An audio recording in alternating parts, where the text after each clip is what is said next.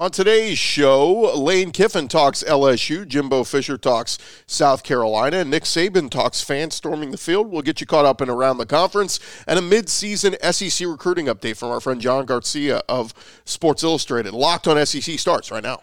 You are Locked On SEC, your daily podcast on the Southeastern Conference, part of the Locked On Podcast Network. Your team every day.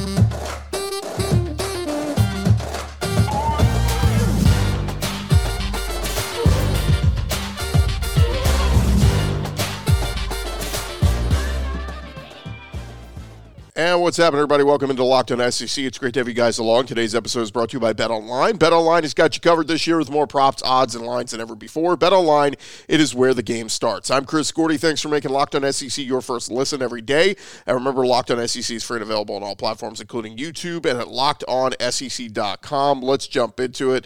Let's go around the conference. Boots out to the right. Takes the handoff. What a catch! Around the conference. And some really awful news out of Mississippi State, State on Wednesday as they announced that freshman offensive lineman Samuel Westmoreland passed away. He was an 18 year old Mississippi native. Athletic Director John Cohen said the Bulldogs are heartbroken by the sudden loss of Westmoreland. The statement also noted that the school is working cooperatively with the sheriff's office to determine the facts of the incident.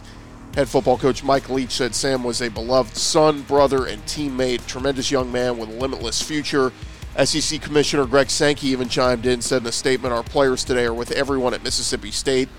Even Nick Saban, who's playing Mississippi State this week, uh, commented on and said, We were really saddened to hear the passing of one of Mississippi State's players, Sam Westmoreland. Terrible for a young person is not going to be able to enjoy a successful life. The school has not yet released a cause of death as the investi- investigation into the walk on's untimely passing is still being investigated. But uh, again, thoughts and prayers to everybody over at Mississippi State. Awful, awful news there. In uh, football news, after being off this past week, uh, Jimbo Fisher and Texas A&M, they'll be looking to get back on track as they head to South Carolina on Saturday night. Jimbo Fisher talking on Wednesday with the media said, We just have to keep being consistent in the run game, pass game, get off the field on third down. We did a good job last game of creating turnovers. Hopefully, we can keep getting back and playing better. Jimbo even uh, compared, talking about South Carolina's game against Kentucky two weeks ago, said, Look, going on the road and getting a big win uh, there is really tough. Uh, they did a good job of keeping Kentucky down, did a good job in the pass game against them did a great job of being fundamentally sound and not beating themselves. So Saturday's game between the Aggies and Gamecocks will be 7:30 Eastern on the SEC network. On the other side of things, Shane Beamer talking with the media, and he said one of the keys for his team is going to be stopping quarterback Haynes King. He said, "Look, he's really athletic. He'll sit in the pocket and know he's about to get hit, make some throws. Still impressed with his toughness. Somebody that continues to get better each week as well."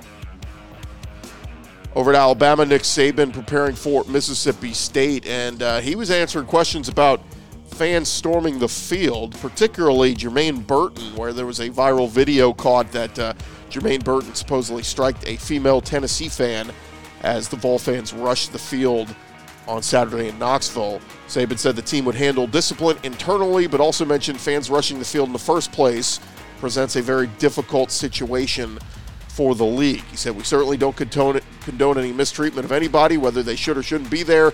You have to have respect for people, but at the same time, it's a difficult situation for all of us. On a uh, football note, Saban was asked about Tyler Harrell, the Louisiana or the Louisville uh, transfer, who has come in and battled injuries. He said could become a factor soon for Alabama. Very speedy guy, suffered a foot injury in the preseason, has not played yet this season. Saban said he's been practicing. He was actually available for the last game. There's a possibility he get he's getting to the point where we can start to use him on the field. So Alabama fans looking forward to seeing another weapon utilized in that offense with Bryce Young, Tyler Harrell, maybe on the field very soon. Over at Mizzou, Eli Drinkwitz preparing for their big game against Vandy, and he updated the injury status of a couple of his wide receivers in Luther Burden and Dominic Lovett. He said both are, quote, ready to roll moving forward. Both receivers suffered injuries against Georgia, but have since been recovering, haven't been 100%.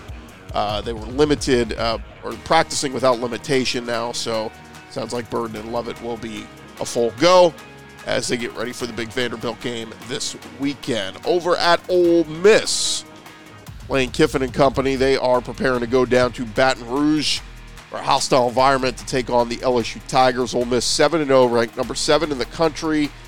If they want to remain undefeated, though, it is going to be tough going into Death Valley sun, uh, Saturday afternoon. Kiffin, uh, talking with the media this week, said he's been impressed with uh, what L- he's seen from LSU. He said, This is the most talented opponent by far that we've played yet. Not hard to, uh, I guess, determine that. Go look at Ole Miss's schedule and who they've beaten so far. I would tend to agree that LSU probably going to be the toughest team they have faced. Meanwhile, LSU rolling out the red carpet for their game. Uh, they will have some program greats on hand as guest captains for Saturday's game. They're bringing back legendary running back Kevin Faulk, defensive back Eric Reid, quarterback Bert Jones, and running back Dalton Hilliard will all be guest captains. Legendary LSU Tigers coming back to Baton Rouge uh, before the game. Couple other schools on a bye week this week. Georgia heading into their bye week at 7 0, ranked number one in the country on Wednesday. Kirby Smart updating the health of one of his running backs in Kendall Milton, who got hurt two weeks ago against Auburn, was sidelined against Vandy. Kirby said he's pushed really hard. He's doing everything the team's doing. We're hopeful to get him back very soon. Of course, Georgia will play Florida on October 29th down in Jacksonville on CBS. Meanwhile, over at Auburn, Bryan Harsin, a lot of people have considered dead man walking. He's trying to work on some things to improve during Auburn's bye week this week. Uh, next week they will take on Arkansas, and obviously a lot of fans getting upset uh, with the results on the field. Bryan Harsin shared this message to fans. He said, "Look, it's the same thing. We talk about the kind of people we want to have in our program. It all starts there. You have to go find and attract the best people who come in and want to be part of your program. It starts with the guys that are accountable and disciplined." And are going to handle their business. Guys that believe in what we're doing. That's the key to success in anything you do. There's got to be a belief in what you're doing. So I don't know if that's sending a message that maybe they had some guys who weren't buying into what they were doing, but uh, that's Bryan Harsin's message here during the bye week. Meanwhile, over at Arkansas, Sam Pittman and company, they're off this week, and like I said, they'll get ready for Auburn next week. But the defensive secondary has not been great. They've had some injuries there. Hudson Clark moved to safety, uh, and Sam Pittman says he's got to be flexible. He said, to be honest with you, I think he's going to have to play both.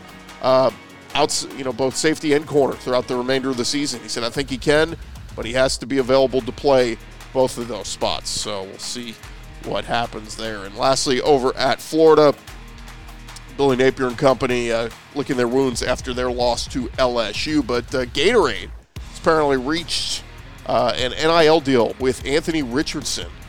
Company that makes the uh, sports drink was developed by a team of scientists at Florida as part of the deal. Anthony Richardson is promoting the SEC Game Day Challenge in partnership with Gatorade. So, congrats to Anthony Richardson on getting an NIL deal there. Thank you guys again for making Locked On SEC your first listen every day. Coming up next, we're going to talk all things SEC recruiting with our buddy John Garcia Jr. of Sports Illustrated. That is coming your way next. But first, I want to remind you guys about our friends over at Sweatblock. We told you about Sweatblock last football season, and to me, it is a must. Uh, they've got the deodorant that you can put on, they've got the wipes, they've got all different products, and I encourage you to go check them out at sweatblock.com. It to me, if you're going to a tailgate and you're a sweater and you're somebody like me who usually brings a change of shirts, Sweatblock can help solve those problems for you. Sweatblock was created by a doctor to help with his own excessive sweating, and his doctor created, doctor recommended. If you or someone you love is experiencing embarrassing sweat or odor, try Sweatblock. You could save 20% with the promo code locked on at sweatblock.com. Of course, it's available on Amazon as well. Look, it's starting to get cooler, so maybe you're starting to have some of those situations solved. But look, you don't want to be the guy wearing the sweatshirt or the heavy sweater or jacket and still sweating under your arms. Sweatblock can help take care of those problems as well. Again, go check out our friends at sweatblock.com. Make sure you use a promo code locked on, L O C K E D O N, and get 20% off. And also check them out over at Amazon.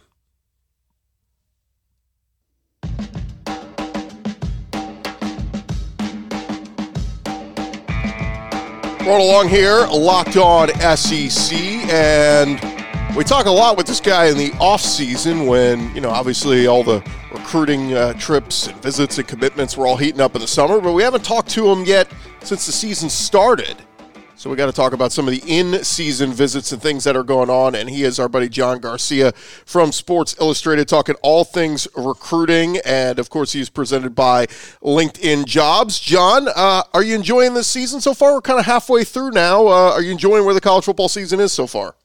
Oh my gosh, Chris, how could you not be right? I mean, you've you've got a great combination of you know historic programs doing what they typically do, and obviously some programs that look like they're on the way back. Uh, so I, I, think that's been a beautiful combination this year. Uh, and and some of these weekends we've just we've just had nonstop. Like you can't even go to the bathroom type Saturdays in college football, and that's that's the beauty of the sport. Um, obviously, the drama last weekend alone is enough for its own 30 for 30. Uh, but really, all season we, we've seen a ton of upsets and some surprises along the way.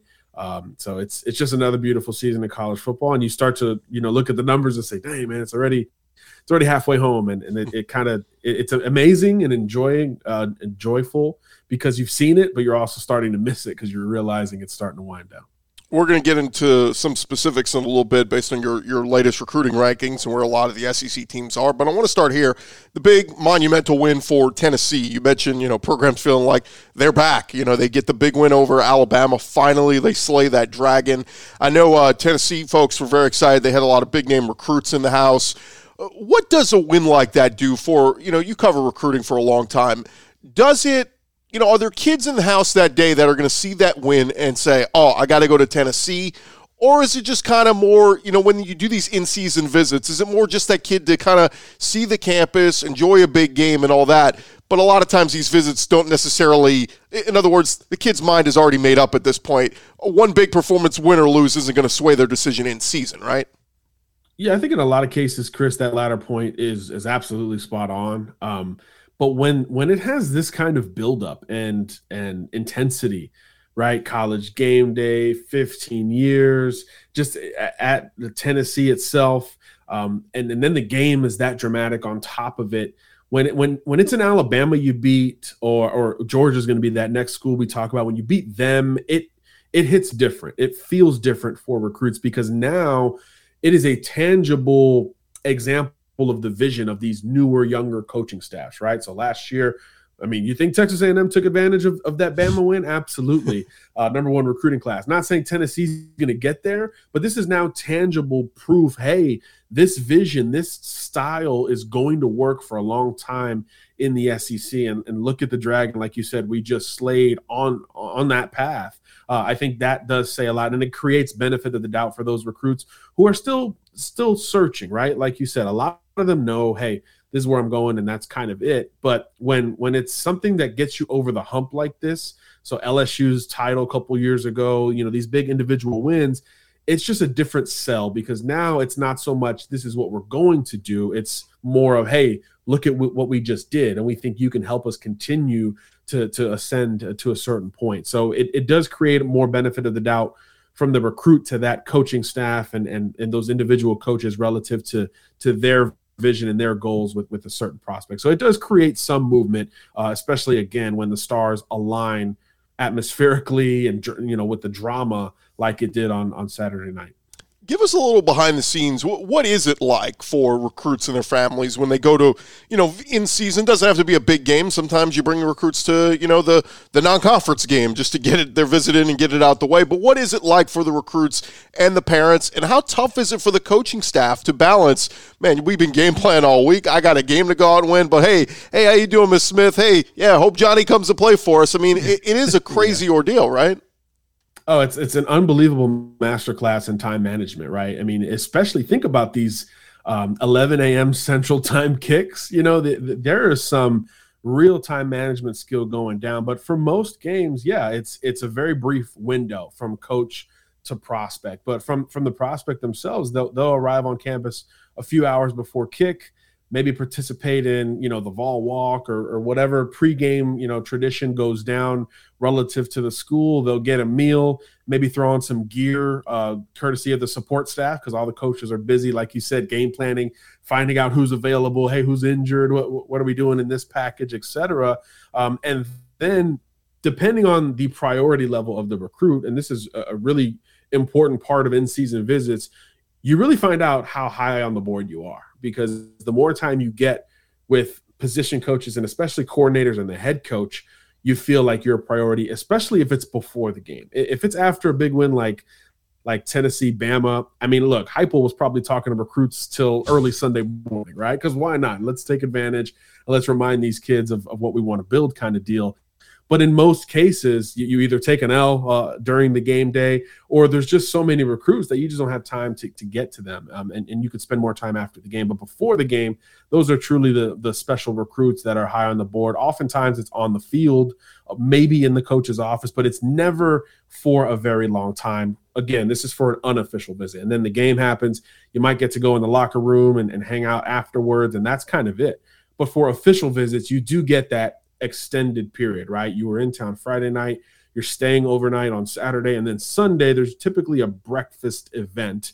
You know, Alabama does, you know, breakfast at Nick Saban's house every Sunday for the official visitors. A lot of coaches follow that mold.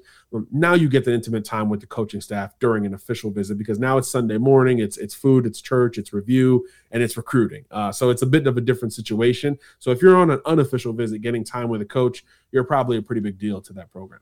It's very interesting. I think our, our listeners, I mean, look, I, have been on the field, I've been around the recruits. Everybody's got the little name tags. I mean, it, it's, yep. I can't imagine being able to wrangle all that in and keep all that on track. You know, some guy, you know, the recruiting coordinator, a lot of places is also the special teams coordinator or the running backs coach, and he's got a whole job to do that day. So it is crazy keeping track on it. Hold that thought right there. More with John Garcia in just a second as we'll get into some of his recruiting rankings and where all the SEC schools uh, rank uh, in his latest rankings in just a second. But want to remind you folks about our friends over at BetOnline. BetOnline.net is your number one source for football betting throughout the season. Find all the latest player developments, team matchups, news, podcasts, and in-depth articles and analysis on every game you can find. As always, BetOnline, your continued source for all your sports wagering information with live betting and up-to-the-minute scores for every sport out there. The fastest and easiest way for you to check in on all your favorite games and events.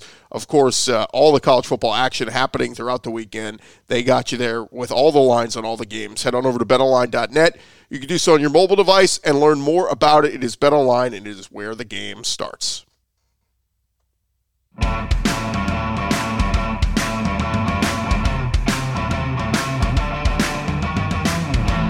Continue on here, locked on SEC, and continue our conversation with our buddy John Garcia from Sports Illustrated, appearing on behalf of LinkedIn Jobs. Get the applicants you need for free. Head on over to linkedin.com slash locked on college. And John, uh, let me just start here before we get to your actual rankings.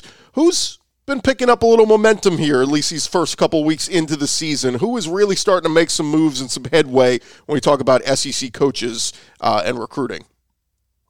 Yeah, like we said, Chris, uh, a lot of these kids had already made decisions, right? That that August window of I want to commit before the season begins is, is really popular. It always has been, and this year was no exception. But a few coaches have been able to pick up some big time commitments since the season began. You know, I think Georgia, in, in terms of most recently in the 2023 and 2024 class, uh, have really, you know, solidified both groups. Uh, they picked up a position player, maybe their biggest need position at wide receiver, Tyler Williams from Lakeland High School in Florida. Big, physical, George Pickens body style, maybe not attitude and physicality, but body style um, uh, on the outside. Six foot three, six foot four basketball background, boundary type wide receiver, something they really don't have on the roster right now. So I thought that was a really big get for Kirby Smart and company. They just landed a couple 2024 recruits as well, including a quarterback who I think is going to be the centerpiece of, of that class that's going to have a chance, shocking, to be the number one class in the country come next year. Um, I thought Florida did a really nice job in season. Uh, they've been able to lock down a lot of in state recruits, particularly at again big positions of need wide receiver the defensive line and the secondary most recently, Billy Napier's group has really begun uh, to to create a lot of volume at those positions. They just reeled in a couple of DB commitments uh, over the last week or so. Bryce Thornton from from up in Atlanta over Alabama, nice safety, instinctual, quick uh, type of prospect, not overwhelmingly physical, but gets the job done kind of guy, high floor player. Um, and then a big physical corner from Tampa, Deshaun Johnson, a former Ohio State commitment, uh, who was really a hotly contested prospect when he decommitted from the Buckeyes, uh, I believe in July. Miami, Georgia, Alabama were all involved to a certain extent, but really Florida ran away with this recruitment. Uh, once uh, he opened things up. So they've done a really good job. I think LSU is putting together a really nice class. Tennessee, we just talked about, they're in the top 10 and they've kind of upped their stock for a couple of uncommitted recruits. So we'll see how that goes uh, here towards the end of the recruiting cycle. But but as usual, uh, a lot to like about uh, SEC recruiting classes. Yeah, you, you, mentioned Florida there, and I did see they, they had a uh, kid brother of Trent Whittemore, Creed Whittemore, uh, decommitted from Florida and committed to Mississippi State. It's crazy when that happens because you think all, always like brother, like you know family member, but sometimes kids just want to go create their own thing. So sometimes stuff like that happens uh, in the middle of the season. But uh, you, you mentioned you know a lot of the legwork has been done on this 2023 class and come you know December, a lot of these uh, coaches are going to really start working once the season winds down and getting those pen to pad and, and getting all those kids in. But I, I just want to start. I know Alabama has been number one in your rankings for a long time. Um, and you kind of said, look, they, they, they had a big month in September, and they've really kind of separated themselves. It, it hard to envision Alabama not finishing with the number one class at this point, right? Yeah, I think so. I mean, there's look, there's a, a lot of big time recruits still out there. Um, two of the top three recruits in the nation are uncommitted defenders from Florida that are really considering a, a bunch of SEC schools. Cormani McClain, the DB, Keon Keeley, the pass rusher. But yeah, I think Bama's built uh, just as, as big and balanced a class as there is in the country. They've got the most SI 99 recruits on board. I think they're up to nine uh, at this point. So almost 10% uh, of the best prospects in the country are headed to one school. Um, you know, Georgia's right there in, in the top five uh, as well. And, and we'll see if if somebody surges up, right? Does Tennessee start to boom now? Uh, maybe Florida can capitalize and win some of those in-state battles with, with those two guys still on the board. But I think in terms of number one, it's going to be tough. Uh, Notre Dame had a shot, I think, early, but they've lost some big time recruits, including Keeley, uh, who we just talked about uh, relative to their start of the season, and some some visit policies that Marcus Freeman has going on. So interesting there. Uh, and then at different points, I thought Texas had an opportunity to maybe finish number one. They had that huge Arch Manning wave of momentum in the summer, but since that point, A&M, Oklahoma in that region have started to buckle down and, and pull some talent away from Austin over the last few months. I thought that hurt their case. So really, um, unless there's a huge surprise or a rash of decommitments going forward, I think Alabama's got a great shot to finish with that top class in the country, and they've still got targets out there, right? Top DBs, pass rushers, um, uh, as well as as some skill guys on offense. So as long as again there's not a huge change, going to be tough to to catch Bama this cycle, but look at this point last year we were just starting to talk about texas a&m so there's there's a lot that can change in recruiting in, in short order, of course. Speaking of them, that the, I think A and M such an interesting case because you know there's been so much heat on on Jimbo with living up to expectations. You go get the number one recruiting class. We know NIL has played a big factor in all this, but right now for the 2023 class, I only got about half the the capacity filled so far. There, there's still top 20 in a lot of the different rankings. But is this a case where they're going to come hard and start to get a lot of names in December and then, you know, of course, the, the, the second signing day as well? Or should we maybe accept this recruiting class just, it may not be what he just had a year ago?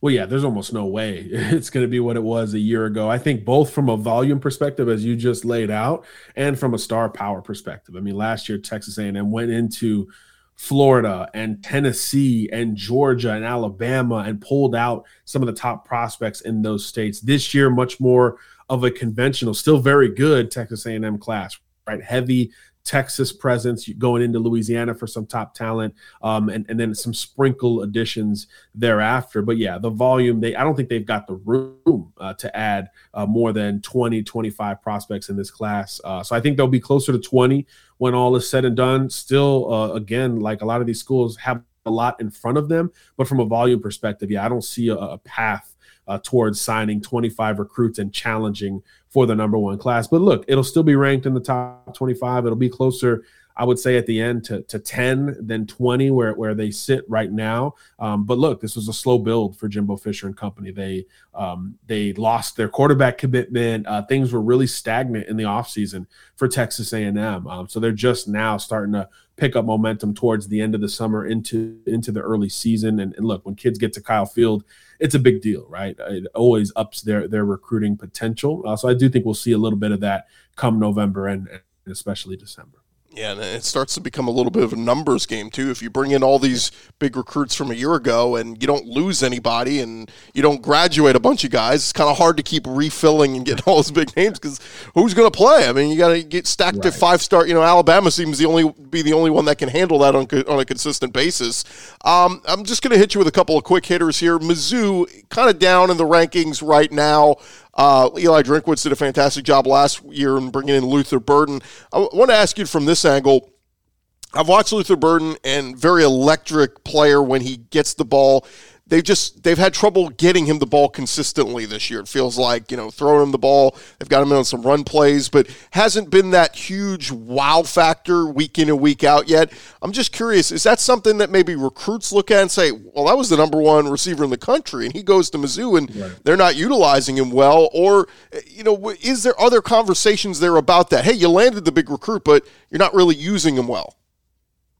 I think the ebb and flow of of Burden is is certainly a good uh, lead into just the overall offensive uh, up and downness of of Missouri. You know, you expect under Eli Drinkwitz, you expect that program to at a minimum contend and put up points, uh, and that really hasn't happened uh, to the degree that certainly they expect this year. So I think with programs that are like that, that always feel like they're on the bubble they, have got to at least be what we think they're going to be. And, and I think if, if we see that as adults, that perception shifts down to the high school coaches, the seven on seven coaches, the parents, the mentors, and eventually the prospects themselves. Uh, so there is a bit of a, offensively in particular, there is a bit of a, a, a desire for more from Missouri. Um, and I think there's, you know, depending on how the rest of the season goes, there could be some more stability question marks uh, with that coaching staff, which is always uh, a big deterrent in the, in the recruiting scene. So yeah, there's there's a couple in-state recruits that have already made their decisions and they're not going to Missouri. So that Luther Burden uh, white whale isn't necessarily out there for Missouri in, in this cycle either. So I just think it's it's one of those uh, stars aligning negatively uh, kind of situations for the Tigers at this point. Um, but again, uh, still a long way to go uh, before signing day. That's a program that you expect to uh, maybe double down on junior college, the portal, and and maybe you know even some some sleepers or senior risers, uh, given what they've put on tape this fall, come December, and, and especially in the February signing period. I'd be remiss, John, if I didn't touch on Auburn. Uh, what a curious case there are with Bryan Harsin. All the talk that he's on the hot seat and he'll be out. And a report just came out that you know they're not going to make any moves until they hire the new athletic director. Well, kind of writing on the wall, the new athletic director is probably going to move on. They got, uh, I think, 11 commitments right now. Eight of them are four stars. They're good recruits, but it feels like if you're a recruit out there, how do you give Auburn a pledge right now when you got the coach kind of in flux? It's almost like if you're going to pick Auburn, pick it because you like the school, the tradition, the history, and all that. But what are you hearing out there when it comes to a school like Auburn, where it feels like you know one foot in, one foot out on Bryan Harsin right now?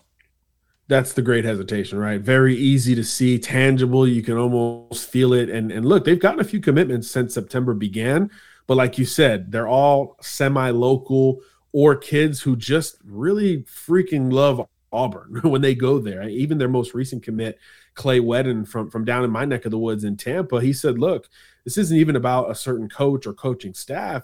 It's just when I come here, I feel something different. So he decommits from Michigan State after his last Auburn visit, and he ends up uh, making that verbal commitment to the Tigers because of that. So I, I think there's going to be some staying power on this commitment list. They've recruited regionally very well. A lot of kids from Alabama, Georgia, down in Florida. They've dipped into Louisiana as well. That's that's kind of their base anyway. So I think the the new staff, if and when that does happen, is going to have an opportunity to retain some of, of these recruits that are on board. And like you said, not a lot of volume, but some really good players on board, including two SI 99 recruits. I mean, the pass rusher, Ashley Williams, can play anywhere in the country. He's from Zachary, Louisiana. And, and I love the running back, Jeremiah Cobb, who's a local kid, Montgomery, uh, Montgomery Catholic running back. You know, you have an opportunity to keep prospects like that because of, of how well Auburn has recruited regionally relative to some of these other schools. Um, and I actually look back at, at the Gus Malzahn to Bryan Harsin transition. I think there are only five or six decommits in that cycle. So again, Auburn's one of those programs because of how they recruit and, and where they recruit that you've got some ability to potentially retain some of these guys. But obviously, you know, every case is unique in and of itself. And last year's craziness in the carousel taught us that everyone can decommit at some point. So yeah, Auburn is, is a very interesting case. And I think that's why you're going to see a bit of a, a stunted growth from a volume perspective, uh, at least until some changes are made in the next, you know, six to eight weeks. He is John Garcia Jr. from Sports Illustrated, keeping up with all things recruiting. John, we'll talk to you in a couple weeks, man, as we get closer to this early signing period, see if there's any big surprises, any big names coming. We know there will be. Thanks so much for the time, man, and we'll do it again real soon. Always a pleasure, Chris. Thanks for having me. All right. That again, John Garcia. Give him a follow at John Garcia underscore junior on Twitter. Keep up to date on all things recruiting. That is going to do it for this edition of Locked On SEC. Thank you guys again for making us your first listen every day. Now you can go make your second listen. Check out some of our other great podcasts along the Locked On Podcast Network covering your team every day. And before we go, I want to remind you these segments always presented by LinkedIn Jobs these days. Every new potential hire can feel like a high stakes wager for your small business. You want to be 100% certain that you have access to the best qualified candidates available. That's why you got to check out LinkedIn Jobs. LinkedIn Jobs helps you find the right people for your team faster and for free. You add your job in the purple hiring frame to your LinkedIn profile. It'll help spread the word that you're hiring. Simple tools like screening questions make it easy to focus on candidates with just the right skills and experience so you can quickly prioritize who you'd like to interview and hire. LinkedIn Jobs helps you find the qualified candidates you want to talk to faster. Go post your job for free at linkedin.com slash locked on college. That's linkedin.com slash locked on college to post your job for free. Terms and conditions apply. That's it for today's show. We'll talk to you guys tomorrow right here on Locked on SEC.